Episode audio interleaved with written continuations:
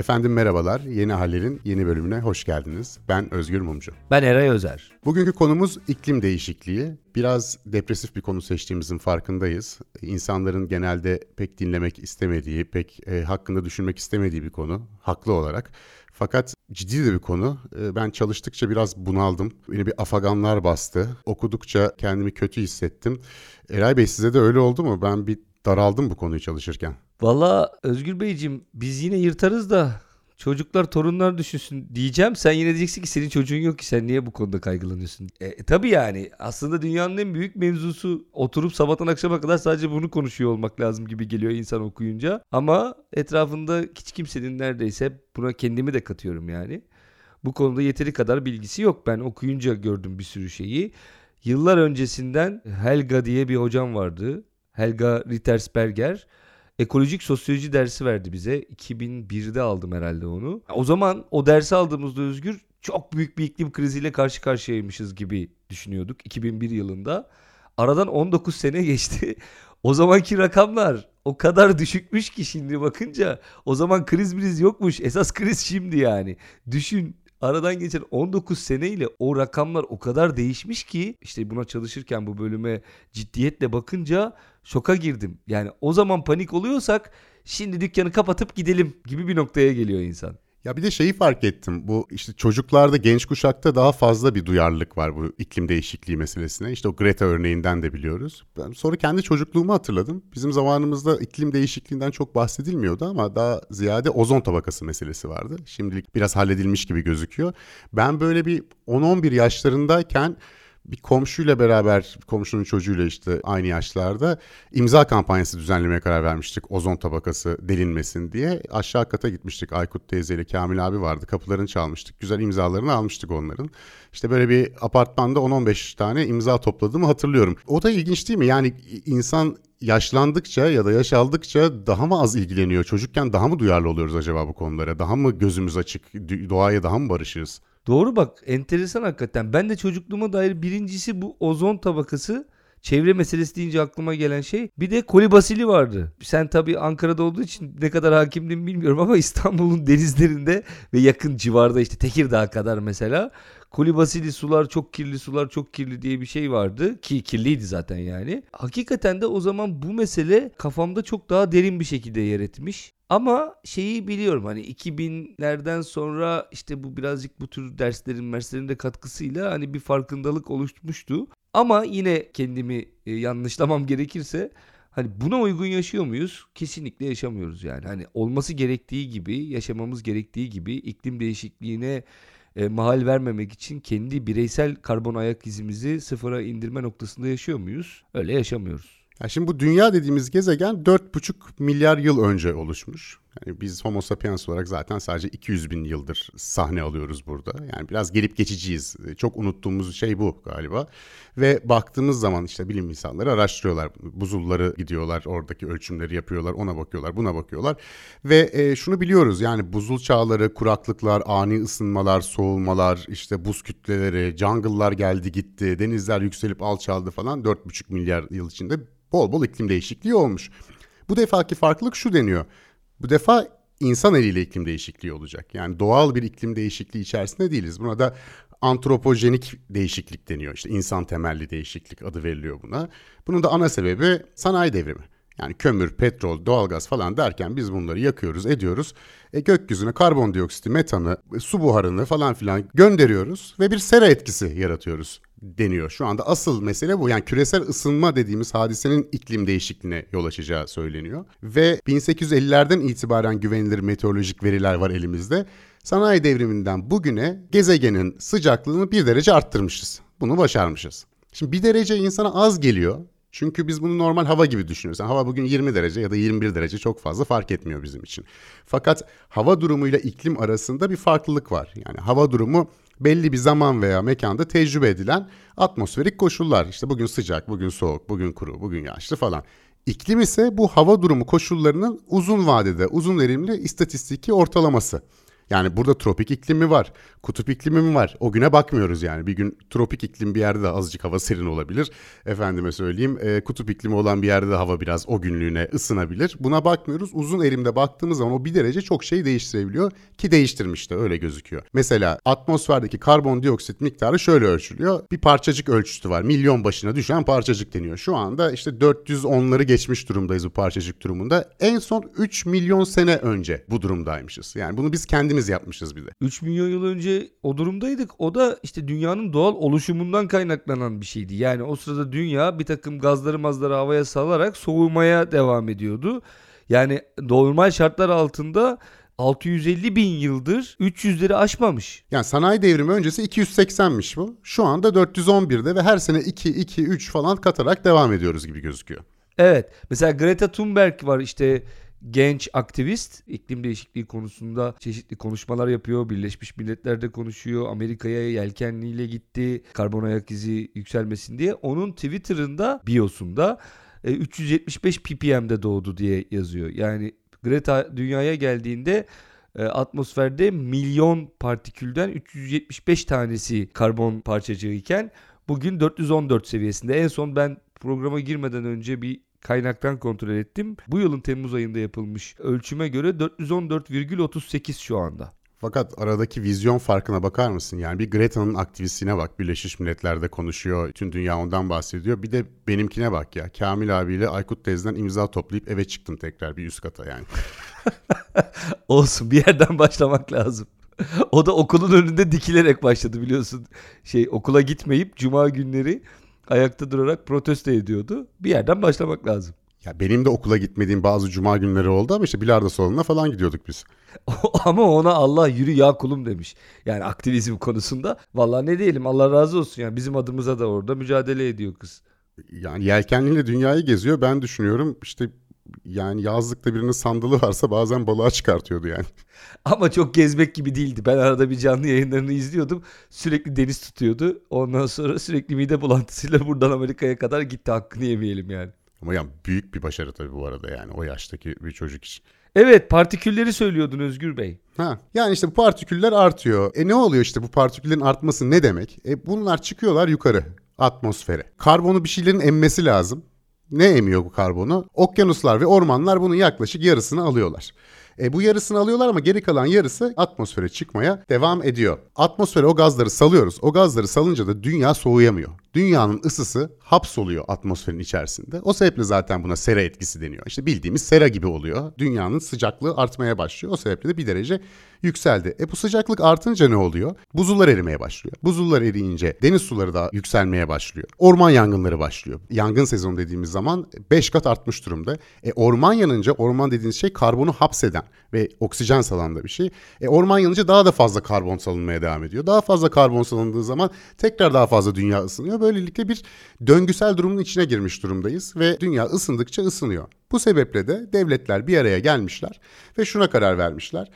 E, biz bu sanayi öncesinden bir derece arttırdık. Bunu bir buçuk ya da iki derecede tutmak için 100 yıl sonuna kadar bir takım önlemler alalım diyerek bazı uluslararası inisiyatiflerde bulunmuşlar ve anlaşmalar aktetmişler. Öyle gözüküyor ama bu hedeflere ulaşılabilecek mi ulaşılamayacak mı çok ciddi soru işaretleri var burada. Tabi devletlerin bir araya gelmesi de çok kolay ve işte bir araya geldik dedikleri andan itibaren de aslında bir araya gelmediklerinin ortaya çıktığı bir sürü olaya sahne olmuş. Biraz başa sarayım yine. Bu bahsettiğin işte sera etkisiyle beraber sular yükseliyor. Dediğin gibi orman yangınları artıyor. Bir de yağışlarda bir azalma görmeye başlıyoruz. Niye? İşte dünya daha fazla sıcak Bulut yapıları değişiyor bu arada. Yani bulut cinsleri çok önemli. Karbon emisyonuna bağlı olarak bulut yapılarındaki ve oranlarındaki farklılıklar atmosferdeki karbondioksit partikül miktarını dolayısıyla bulut çeşitliliğini birebir de etkiliyor. Çünkü dünyanın %70'i herhangi bir zaman diliminde aslında bulutlarla kaplı. Yani %30'a açıklık oluyor. Ortalama olarak söylüyorum bunu. Dolayısıyla yağış miktarı etkileniyor. Yağış miktarı etkilendiği zaman yine aynı şekilde bunun bir sonucu olarak tarım, işte ürünlerin yetişme rekoltesi, işte verimliliği etkileniyor ve bir süre sonra kuraklığa bağlı olarak en temel gıda ürünlerini daha az üretebilir hale geliyoruz. Bu böyle insana şey gibi geliyor birazcık. Bilim kurgu filmi gibi geliyor. İşte Mad Max'lerde filan hani çöl olmuş bir dünya görüyoruz filan ama aslında öyle değil. Sahra ve Sahra altı kuşağında Afrika'da tarıma uygun arazilerin %65'i bu vasfını kaybetmiş durumda şu an itibariyle. Bugün Arap Baharı dediğimiz denilen hani dediğimiz derken Arap Baharı mı demek lazım çok emin değilim ama öyle anılan dönemde Mısır ve Libya'da mesela tarım üretiminin düşmesi ve dolayısıyla fiyatların artmasına bağlı bir krizin de bu baharı tetiklediği, bu isyanları tetiklediği biliniyor. Netice itibariyle bugün dünya nüfusunun %50'den biraz daha fazlası şehirlerde yaşıyor. Ama bu böyle devam ederse projeksiyona göre 2050 yılında %67'si şehirlere göç etmek durumunda kalacak. Çünkü yine aynı şeyi söylüyoruz. E, köylerde, kasabalarda, tarım yapılan alanlarda tarım yaparak hayatını devam ettirmek mümkün hale gelmeyecek. Ha bu arada nüfus artıyor. Temel gıda ihtiyaçlarımızı karşılayan ürünlerin miktarı azalırken sayıca artmaya devam ediyoruz. Ve bu büyük bir çelişki yani tek taraflı işlemiyor bu. İki taraflı işliyor. Biz hem çoğalmaya devam ediyoruz hem acımasızca dünyaya karbon gazı salmaya devam ediyoruz atmosfere ve aynı zamanda da daha fazla tüketiyoruz. Dolayısıyla büyük bir kriz bizi bekliyor. Buna karşılık senin dediğin gibi devletler ya bu sakat bir yere doğru gidiyor galiba demeye başlıyor 80'lerle beraber. İşte 90'ların başında oturup toplanalım Birleşmiş Milletler'in altında buna bir çare bulalım diyorlar ve 1992'de Birleşmiş Milletler İklim Değişikliği Çerçeve Konvansiyonu'nu imzalayarak daha sonra Kyoto Protokolü denilen 1997'de imzalanan ama ancak 2005 yılında yürürlüğe girebilen yine benzer tartışmalar yüzünden süreci başlatmış oluyorlar. E yine bu e, çerçeve sözleşme içerisinde en önemlilerinden biri bu 2015'te imzalanan Paris Anlaşması var. Bu Paris Anlaşması'nda devletler karbon salınımında getirecekleri kısıtlamaları düzenliyorlar ve işte ben şu tarihe kadar şu kadar karbon salınımında bulunacağım şeklinde niyet beyanlarında bulunuyor. Şu anda o aşamadayız. Paris Anlaşması'nda hedefi 2100 senesine kadar bu meseleyi 1,5 derecede tutmak. Hani hadi olmadı iki diyorlar. Ama bir buçuk iki falan gibi tutma üzerine çalışılıyor. Ama ne kadar etkili bu anlaşma ne kadar uygulanabiliyor? Buralarda da e, ciddi soru işaretleri var. Bu arada şunu da hatırlatalım. Türkiye imzacı ülkelerden biri. Fakat bir uluslararası anlaşmanın e, bir devlet açısından yürürlüğe girmesi için imzalamak yetmiyor. Aynı zamanda onaylanması da gerekiyor. İşte meclis tarafından ya da hangi yol uygun görüldüyse o ülkenin anayasasına göre. Türkiye henüz onaylamayan ülkeler arasında ve diğer onaylamayan ülkeleri sayıyorum. Angola, Eritre, İran, Irak, Libya, Güney Sudan ve Yemen. Yani bir anlamda Şampiyonlar Ligi'nde gibiyiz. Ee, öyle bir durumumuz var. Ve biz diğer anlaşmaları da çok geç imzalamışız. Yani iklim konusunda Türkiye biraz geriden gelen bir ülke gibi gözüküyor. Şeye bakıyorsunuz Türkiye Büyük Millet Meclisi'nde verilen soru önergelerini falan araştırdığınız zaman iklim değişikliği hakkında 3'tür 5'tir. Yani binlerce soru önergesinden bahsediyoruz. Türkiye'nin siyasetinin maalesef çok gündeminde olmayan bir konu bu ve siyasi gündeme baktığımız zaman ve iklim değişikliğinin ne kadar önemli sonuçlara yol açabileceğini de gördüğümüzde e, yani gerçekten biz burada nelerle uğraşıyoruz acaba diye insan kendi kendine sormadan edemiyor. Yani bütün bugün tartıştığımız meseleler 20 sene sonra falan büyük ihtimalle gülünç gelecek de diyebiliriz. Evet yani belli ki bizim gibi gelişmekte olan ülkeler burada da bizi böyle kırmamak için gelişmekte olan ülkeler diyorlar gibi bir hissiyatım var. İşte bir gelişmiş ülkeler var. Onlara da şey gibi hani böyle gelişmiş merak etmeyin artık daha fazla gelişmiyor diye gelişmekte olan ülkeleri rahatlatmak için öyle diyorlar gibi. Gelişmekte olan ülkeleri de size gelişmemiş demiyoruz ama işte gelişmekte olan yani çok da kendinizi üzmeyin. Yarın öbür gün siz de gelişmiş olacaksınız demek için böyle bir isim takıyorlar gibi geliyor bana. E tabii bu zaten terminoloji değişti. Ben daha eski zamanlarda yani daha eski zaman dediğim işte çocukluğumda ya da ilk gençliğimde bunu adlı adınca az gelişmiş ülke denirdi. Aynen öyle. Bizim gibi gelişmekte olan hayırlısıyla bir vakitte e, gelişmiş bir ülke olacak olan işte bundan bir 600-700 yıl sonra filan herhalde ülkelerde bu meselenin gerçekliğiyle ilgili tabii ulan ben şimdi kendi derdime düşmüşüm. Ben milletimin karnını doyuracağım. Dolayısıyla endüstriyel kalkınmaya ihtiyacım var. Ben valla enerji diye ne bulursam yakarım. Kömür de yakarım, benzin de yakarım, işte petrol de harcarım, doğal gaz da harcarım diyen ülkelerde bu tür sözleşmelere karşı bir uzak durma oluyor. Fakat bir yandan da mesela Amerika falan gibi gelişmiş ülkelerde de ya küresel ısınma nedir abi? İşte küresel ısınma diye bir şey yok. Dünya bazen soğuyor, bazen ısınıyor. İşte buzul çağı geliyor, bir şey oluyor filan. Bakın tarihe işte bilim insanları da zaten benzer şeyler söylüyorlar. İşte arada bir ısınmış, arada bir yükselmiş, arada bir soğumuş. Fazlasıyla kafa ütülüyorsunuz. Bunlar böyle değil, merak etme soğur o filan diyen insanlar var. Fakat ben bu argümanlarda acaba hakikaten ya böyle zaman zaman soğuyup zaman zaman ısınıyor olabilir mi dünya filan diye bakınırken bir yerde şöyle bir şeye denk geldim Özgür. Adamlar şeye bakmışlar. E, bize değil. Çok net bir şekilde mesela çok basit. Avrupa'daki 57 tane kelebek türünü incelemişler tamam mı? Bu 57 kelebek türünün 3'te ikisi son dönemde yaşam alanını kuzeye kaydırmış. 200 kilometre kadar kuzeye kaymışlar. Kelebekler yaşayabilmek için daha serin bir ortama ihtiyaç duydukları için yavaş yavaş yavaş yavaş kuzeye kaymış vaziyetteler son 20 yıl içerisinde. 3 tane böyle data var elimde. Üçü de bence çok çarpıcı. Fransa'nın Burgonya ne derler bölgesinde bağ bozumu 1800'lerde Ekim'in ilk haftasında oluyormuş. Şaraplarıyla meşhur bir bölge Burgonya. 1950'de Eylül'ün son haftasına gelmiş bu bağ bozumu zamanı. 2000 yılında bir hafta daha gerilemiş ama çok enteresan bak 2000'e kadar falan bir hafta bir hafta geliyor. 50 yılda bir hafta geliyor. 2011'de yani hemen 10 sene sonra Ağustos sonuna gelmiş. Yani 10 sene içerisinde bir hafta daha ilerlemiş ve toplamda bakıldığında 200 yıl içerisinde Burgonya'da bağ bozumu bir ay geriye gitmiş abi. O kadar net ki. Ve son bir şey daha söyleyeyim. Yine İngiltere'den bir data. 450 tane bitki türünü inceliyorlar. 250 yıl geriye doğru inceleniyor bu bitki türleri. 150 yıl içerisinde ilk çiçek verme zamanı 2 hafta geriye gidiyor. Yani bizle alakalı bir durum değil bu. Doğa da bu iklim değişikliğine bağlı olarak tarihlerini yeniden ayarlıyor. Dolayısıyla aslında iklim değişikliği var mı? Dünya ısınıyor mu? Acaba şimdi ısınıyor da arada bir soğuyor mu? Bak geçen sene de çok soğuk oldu filan gibi tartışmalar geriye doğru doğa gözlendiğinde boş olduğu ortaya çıkıyor bu tartışmaların. Ta 1800'lerin ortasından itibaren bazı bilim insanları e, bunu öngörmeye başlamışlar. İşte İsveçli bir kimyacı var 1895'te. Svante Arrhenius adı da böyle sanki e, bir Roma komutanı gibi de soyadı var.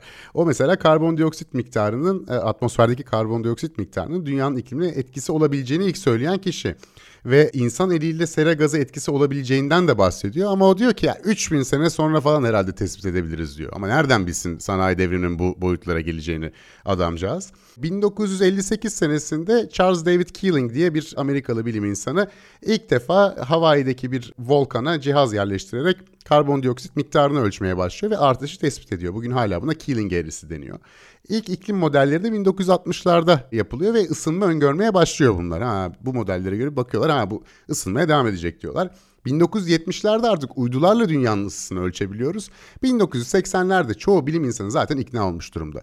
Bugün de bu konuya çalışan bilim insanlarının çalışmaları incelendiği zaman %98'i küresel ısınma olacağını ve iklim değişikliğinin buna bağlı olduğunu açıkça söylüyorlar. Bu konuda bilimsel herhangi bir itiraz yolu kapanmış durumda. Hani denir ya iştihat kapısı kapanmıştır şeklinde. Tabii bilimde her zaman yeniliklere açıktır ama baktığınız zaman şu anda bu kadar bilim insanı şu anda bu konuda mutabık. Zaten siz devletleri de bir araya getirip bu kadar kolay bir şekilde karbon salınımlarını engellemek için en azından e, taahhüt verecek yere getirtemezsiniz e, ikna edici olamazsanız. Fakat şu var.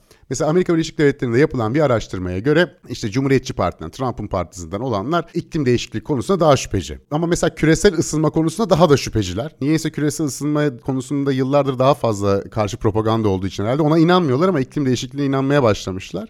Bir ilginç nokta da şu. 2015 senesinden itibaren gazeteleri incelediğiniz zaman ya da işte diğer medya organları internette 2015'e kadar daha çok küresel ısınmanın bahsi geçiyor. 2015 senesinden sonra artık bu yerini iklim değişikliğine vermeye başlıyor. Yani küresel ısınma iklim değişikliğinin sadece bir faktörü. İklim değişikliği çok daha büyük bir kavram. Zannederim onu görmeye başlıyoruz. Şuna da bağlantılı olabilir. 2015-2014'ten daha sıcak, 2016-2015'ten daha sıcak, 2017-2016'dan daha sıcak ve bu şekilde devam ediyor. Ve 35 yaşındaki herhangi bir kimsenin yaşadığı bir ay her zaman bir önceki aya göre daha sıcak olmuş. Bir defa dünyanın ısındığı artık bir hakikat. Zaten bu fırtınalardan, kasırgalardan da bunu görüyoruz. Buzulların erimesinden görüyoruz. İşte su seviyesinin artmasından görüyoruz vesaire. Bu, bu konuda artık bir herhangi bir tartışma kalmamış durumda. Bundan sonra ne olacağı konuşuluyor ve şöyle bir ciddi tartışma konusu var. Acaba bu 2 derece konusunda bilim insanları yanıldı mı? Yani bütün bu önlemler alınsa dahi acaba 2 derece değil 3 dereceye, 4 dereceye hatta 5'e 6'ya varabilir miyiz diye bir ciddi tartışma var. Onun da sebebi şu yeni veriler gelmeye başlıyor. Mesela buzullar tahminlerimizden çok daha erken eriyecek gibi gözüküyor. Grönland'daki buzulların 2070 senesinde erimesi düşünülürken şu anda erimeye başladığını görüyoruz. E, güneyde Antarktika'nın batısında bir e, büyük bir buz bloğu var. Onun aşağıdan aşağıya erimeye başladığını ve muhtemelen gidici olduğu da söylenmeye başlanıyor. E, bu durumda buzulların erimesi tahminimizden daha hızlı olması. İkincisi Sibirya tarafında falan permafrost adı verilen donmuş topraklar var ve bunlar karbondioksiti ve metanı hapsetmiş durumdalar. Bunlar ısınmaya başlıyor. Bunlar ısındıkça inanılmaz miktarda metan ve karbondioksitin birdenbire gökyüzüne, atmosfere çıkması ve birbirlerini tetikleyen süreçlerle bu iki derecede tutamama ihtimalimizden bahsedenler de çok ve orada çıkan tablolarda bir hayli ürkütücü. Çünkü yani 2 dereceye çıktığında Batı Antarktika buz kütlesi zaten gidici. Mercan resiflerinin %99'u ölüyor. 3 dereceye çıktığımız zaman zaten Batı Antarktika %100 gidiyor. Sandy, Katrina gibi büyük fırtınalar senede 3 defa olmaya başlıyor. Bunlar eskiden 20 yılda bir olan fırtınalar bu arada kasırgalar. Orta Doğu, Hindistan'ın çoğu, işte Pakistan, Bangladeş, Çin'in doğusu falan hepsi yaşanamaz hale gelmeye başlayacak. Irak'tan Botswana'ya kadar bir e, bölgeden bahsediyoruz. Şu anda dahi Amerika'da orman yangınları 6 katına, Hindistan'da seller 20 katına çıkmış durumda. Yani e, 5 ve 6 dereceden bahsetmeyelim bile. Hani oralara vardığı zaman zaten ancak Patagonya'ya ya da Yeni Zelanda'nın güneyindeki bir adaya falan sıkışarak yaşayabilir durumda olacak insanlık. Onun haricinde insana uygun bir iklimde olmayacağız gibi gözüküyor. O adalar da su altında kalmazlarsa tabii. E şöyle e, bir buçuk derecede tutmak için küçük ada devletleri büyük bir baskı yapıyorlar. Çünkü iki dereceye çıkarsa e, önemli bir kısmı su altında kalacak. Sadece onlar değil Miami gibi büyük Amerikan şehirlerinin de su altında kalacağı söyleniyor ve bunun su altında kalmasını engellemek için mesela set yapılabilir deniyor. Orada yaşayan kişi başına 1 milyon dolar verirseniz evet teknolojik olarak o seti yapabiliyorsunuz ama herhalde öyle bir masrafa girilmeyecek e, ve o, o bölgelerden de çekilinecek diye düşünülüyor. Bu da sadece Miami değil diğer bölgelerde de başına geleceği için büyük bir iklim göçüne yol açacağından da şüpheleniliyor ve hakikaten de şu anda gidişat oraya gibi gözüküyor. Evet Özgür yani konu aslında çok büyük hakikaten. Yani elde edilen veriler çok fazla işte bununla ilgili söylenebilecek onlarca binlerce neredeyse data var elimizde. Baktığın zaman bir sürü rakam ortaya çıkıyor.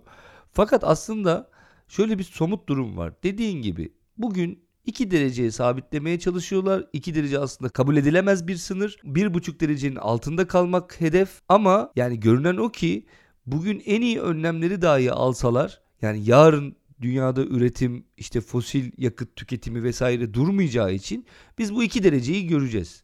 2100'e kadar 4 ila 6 derece sıcaklık artışı olur mu? Senin de dediğin gibi olmaz mı? Bütün mesele bu. Ve 4 ila 6 derecede de bugünkü bütün varsayımlar, bütün projeksiyonlar aslında e, yetersiz. Çünkü neyin neyi etkileyeceği, onun neyi etkileyeceği ve daha sonrasında işte kuyruğunu yiyen yılan gibi bunun dönüp yeniden başa nasıl döneceğini bilemiyorlar. Çünkü işte burada bir kelebek etkisi gibi bir etki oluyor. Zincirleme bir reaksiyon ortaya çıkıyor ve o reaksiyon öyle bir yere doğru gidiyor ki senin hiç öngöremediğin bir şey. Mesela ne bileyim ben işte e, Grönland dedin. Grönland'da işte büyük bir buz kütlesinin erimesi söz konusu Fransa büyüklüğünde biraz evvel bahsettin. Burada mesela altta kalmış metan gazının açığa çıkma ihtimali var. Şimdi o metan gazı ortaya çıktığında yani açığa çıktığında bu sera etkisi hangi noktaya gelecek onu bilemiyoruz. Dolayısıyla dediğim gibi bu böyle önceden kestirilemeyen bir keşmekeş aslında. Sadece tahmin yürütüyorlar ve ilk tahminler bile, ilk projeksiyonlar bile dünyanın hayırlı bir yere gitmeyeceğini gösteriyor. Şimdi burada ürkütücü olan taraf şu. Bilim insanları 100 yıl sonunda 2 dereceye de tutabiliriz diye bir e, öngörüleri var ve bütün uluslararası anlaşmalar falan bunun üzerine kurulmuş. Ona da ne kadar uyulup uyulmadığı belli değil. Fakat senin dediğin gibi yani işte Grönland'daki buzul eridi. O eridiği zaman metan gazı ortaya çıkacak falan. İşte bu permafrost denilen Sibirya bölgesi, Kuzey Kutbu'na daha yakın olan bölgelerde donmuş toprakların çözülmesi sonucunda çıkacak devasa metan gazı birikimi hesaba katılmamış. Ve yeni yapılan hesaplarda mesela Carbon Interactive diye bir sivil toplum örgütünün bir projeksiyonu var. şu şekilde devam ederse ve Paris Anlaşması'na dahi uyulsa diyor. Bu zincirleme reaksiyon sebebiyle buna şey de diyorlar. Buna feedback de deniyor. İşte pozitif feedback olursa birbirini besleyen bir süreçte bir döngüye girersek 4.1'e çıkabilir deniyor. Ve devletlerin niyet edilen katkıları hesaba katılınca hani hepsine uysalar 3.5 derecede olabileceği de söyleniyor. Eğer buysa zaten yandı gülüm keten elba gibi bir durum var. Yani 2030'larda 2 dereceye, 2050'lerde 3 derece, 2075'te falan 4 dereceye gidiyoruz. O zaman zaten artık kim nerede ne yapıyor falan belli olmuyor. E, belki de bu insanları biraz umutsuzluğa da sevk ediyor. Birisi şey demiş e, bu konu hakkında Saturday Night Live'da bu konuda konuşan bir uzman. Yani demiş ki tefeciye bin dolar borcunuz varsa uğraşırsınız edinirsiniz ödemeye bir şekilde ama bir milyon dolar borcunuz varsa ya öleyim nasıl olsa boş ver dersiniz diyor. Belki de oradayızdır diye de bir bakış açısı var. Ya ben Cumhuriyet Gazetesi'nin sokak eki için Ömer Madra ile 2015 yılında bir röportaj yaptım. Röportajın başlığı da Ömer Madra açık konuşuyor. Şakası yok 35 yılımız kaldıydı. Bu röportajda Ömer abi bir yerde tabiri caizse gaza gelip bundan sonra ne yapsak geri dönüş yok dedi. Ondan sonra o esnada ama sonrasında kendini revize ederek yok öyle yazmayalım. Öyle olursa hiç kimse bir şey yapmaz. Bununla ilgili önlem almaz. Hala önlem almamız lazım. Torunlarımız için işte çocuklarımız için 35 yılımız kaldı diye revize ettik. Gerçekten bazı tahminler bu iş için çok geç kalındığını söylüyor. Naomi Klein'in son kitabını okuyorum. This Changes Everything. Bu her şeyi değiştirir. Kapitalizm vs. iklim diye bir kitabı var. Çok ilginç ve dediğim gibi aslında bunun bir sınıf meselesi olduğunu söylüyor. Şimdi bana diyeceksiniz ki ulan her yerden de sınıf meselesi çıkartıyorsun ama öyle değil. Gerçekten birebir de sınıf meselesi. Çünkü niye? Isınan yerler güney ve gerçekten de dünyanın daha az gelişmiş tarıma dayalı toplumları, endüstrinin daha az geliştiği noktalar. Dolayısıyla bu ısınan yerlerden daha soğuk yerlere yani kuzeye doğru bir akın var ve baktığımızda dünyadaki bir sürü çatışmayı da aslında bu akın tetikliyor. Suriye meselesi bile böyle. Suriye'de kuraklığa bağlı olarak şehirlere büyük bir hücum gerçekleşti. Oradaki gerilimi, çatışma ihtimalini bu insanların gelişi arttırıyor tabii. Çünkü niye? Yabancılar sevilmez dünyada, nereden geldikleri belli değildir vesaire. Çok ilginç bir rakam söyleyeyim. Söylemiştim ya 2050'de %67'ye çıkacak %50'den şehirlerde yaşayan insan sayısı diye. Bu aradaki %17'lik büyümenin %96'sı çatışma riski taşıyan hassas coğrafyalarda olacak. Çatışma riski yüksek coğrafyalarda olacak. %96'sı. Dünyadaki bir sürü savaşın, efendime söyleyeyim gerilimin, yoksulluğun, fakirliğin sebebi aslında dünyanın ısınması. İnsana tuhaf geliyor ama yani sadece işte ısındığı zaman bütün dünya olarak bundan tabii ki zarar görüyoruz. Fakat en çok zararı yine yoksul, fakir halklar görüyor. Dolayısıyla bu aslında sınıfsal bir mesele. Naomi Klein de kitapta şeyi söylüyor zaten. Gerçekten bir iklim devrimine ihtiyaç var diyor. Ben bununla ilgili diyor yıllarca okumaktan kaçtım diyor. Çünkü insanlar diyor bunu okumaktan, dinlemekten zevk almıyorlar. Yani insan kendi sonunu dinlemekten niye zevk alsın ki? Ama okuyunca gerçekten hani her şeyi bırak, işi gücü her şeyi bırak, otur bununla uğraş diyeceğin bir tablo ortaya çıktı diyor. Dolayısıyla kitabı da yazmaya zaten öyle karar vermiş. Bir de abi bu bir endüstri biliyor musun? Yani gerçekten çok enteresan ya. Mesela çok uluslu şirketler küresel ısınmadan etkilenmemek için, bunun dolaylı sonuçlarından etkilenmemek için silahlı milisler bile tutuyorlar. Güvenlik önlemlerini arttırıyorlar. İşte ne bileyim yağmaya uğramamak için, saldırıya uğramamak için. Efendim söyleyeyim sel felaketlerine, yangın felaketlerine karşı sigortacılık sektörü birden başlayıp yüze çıkıyor. Çok basit mesela Naomi Klein'in yine paylaştığı bir veriyi söyleyeyim. Bu söylediğim sigorta, işte silahlanma vesaire benzer küresel ısınma kaynaklı ama doğrudan ve dolaylı ilintili küresel ısınmayla sektör 2005 yılından 2006 yılına kadar sadece bir yıla bakmış Naomi Klein 9.7 milyar dolardan 45.2 milyar dolara bir yılda çıkmış. Buraya harcanan para 5 katına çıkıyor. Bu gerçekten topyekün bütün dünyanın mücadele etmesi gereken bütün devletlerin bütün işi gücü bir kenara bırakıp ya biz bu küresel ısınmayı, karbon ayak izimizi düşürerek küresel ısınmayı nasıl azaltacağız?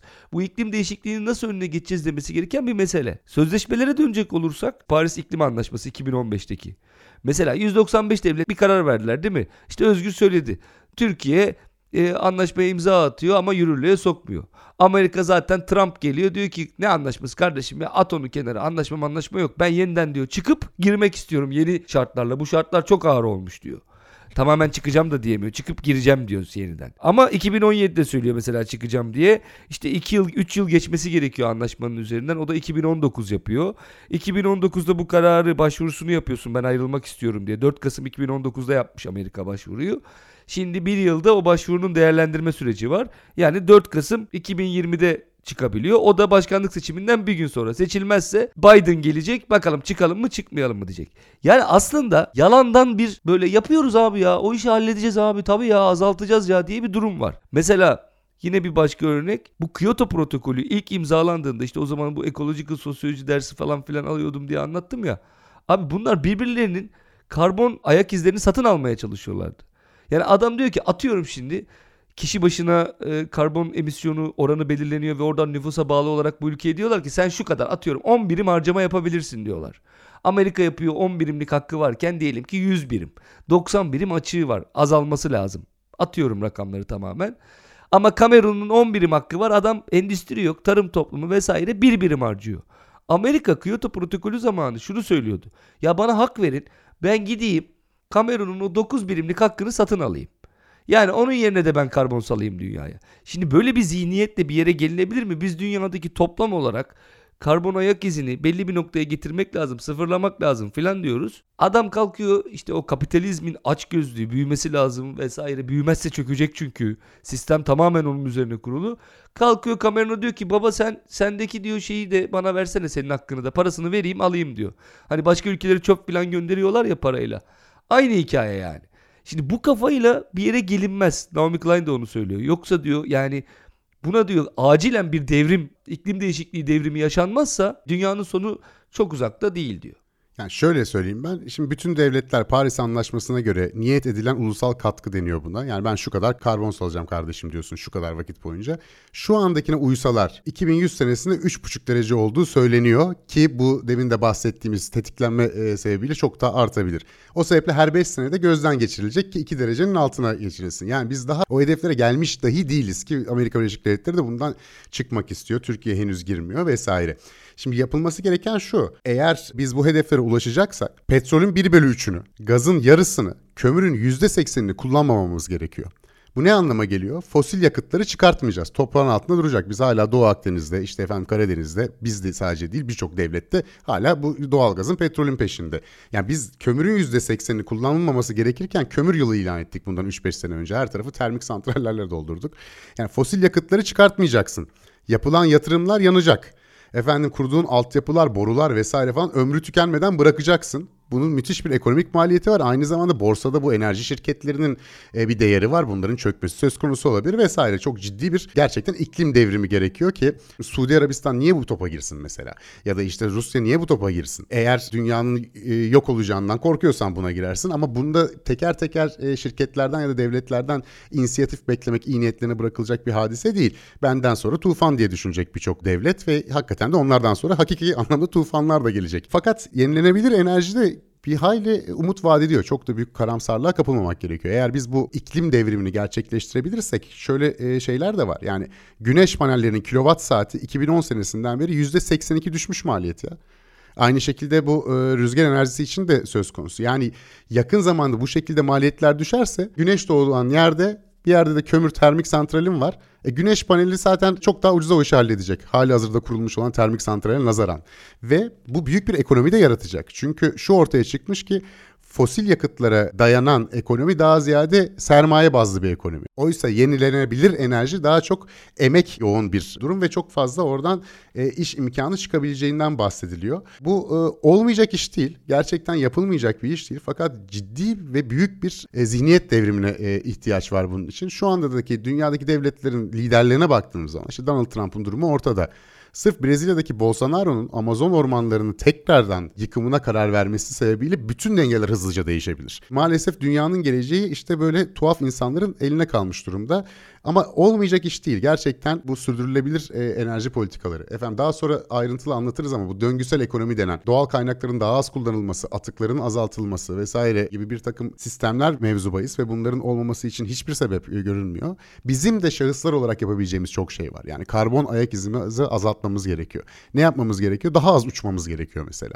en çok karbon salınımı yapan şeylerden biri işte uçuşlar mümkün mertebe daha az uçmamız gerekiyor. Et ürünü ve süt ürünlerini hiç tüketmememiz ya da daha az tüketmemiz gerekiyor. O endüstri çok fazla karbon salıyor mesela.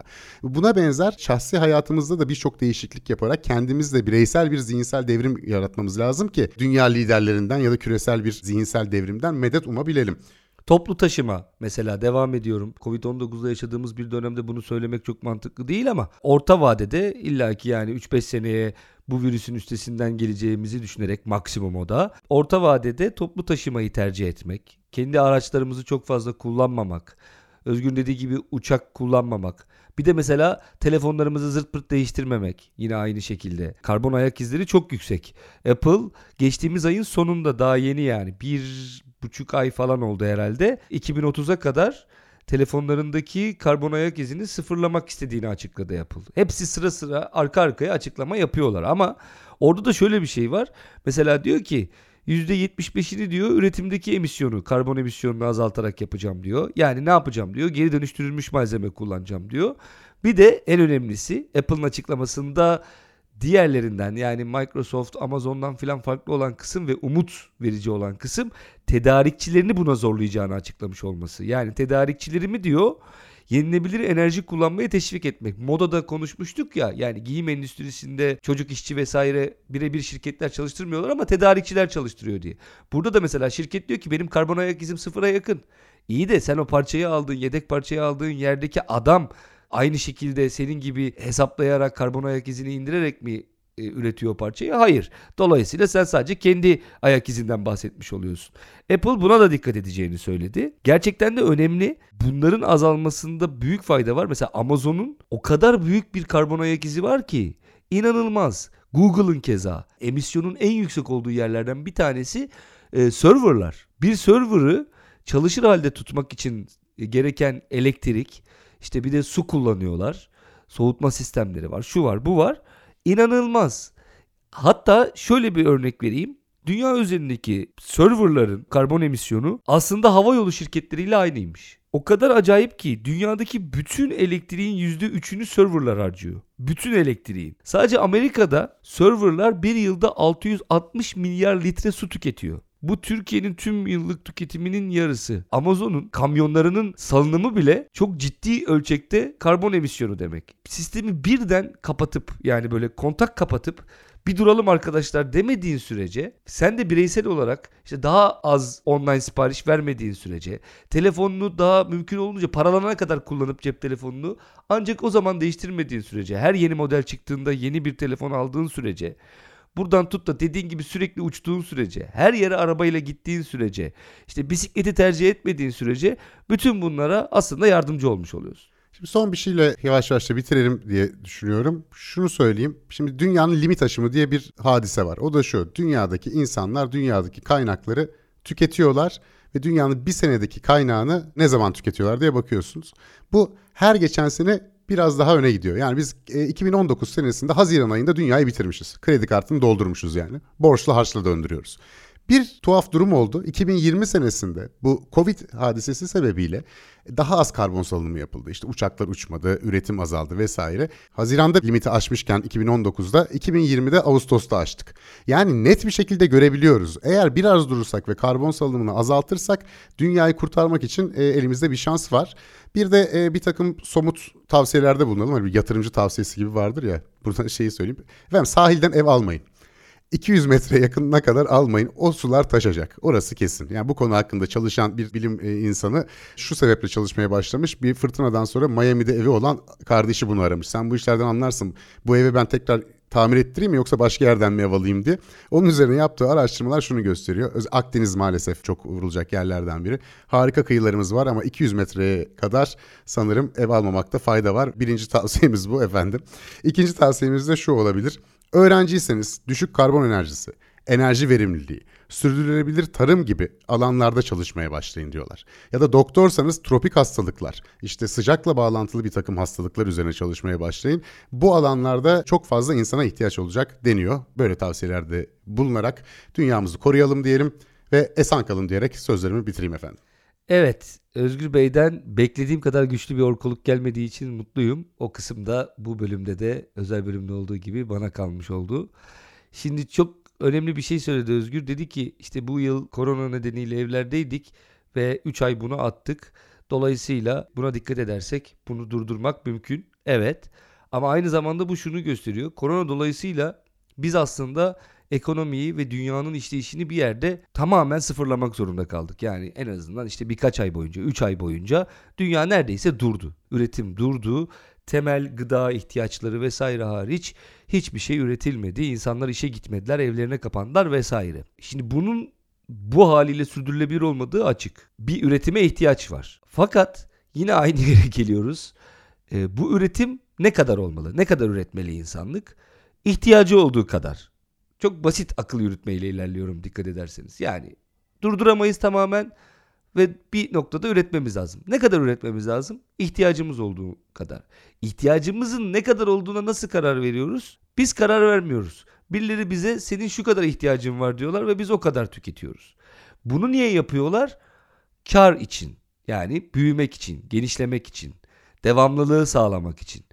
İşte işin içerisine yine Marx amcanın söylediği artı değer denen şey girdiği zaman yani ben kar amaçlı bir organizasyonum, büyüme hedefli, vizyonlu bir organizasyonum dediğiniz andan itibaren aslında bu işi geri döndüremeyeceğimizi açık açık söylemiş oluyorsunuz.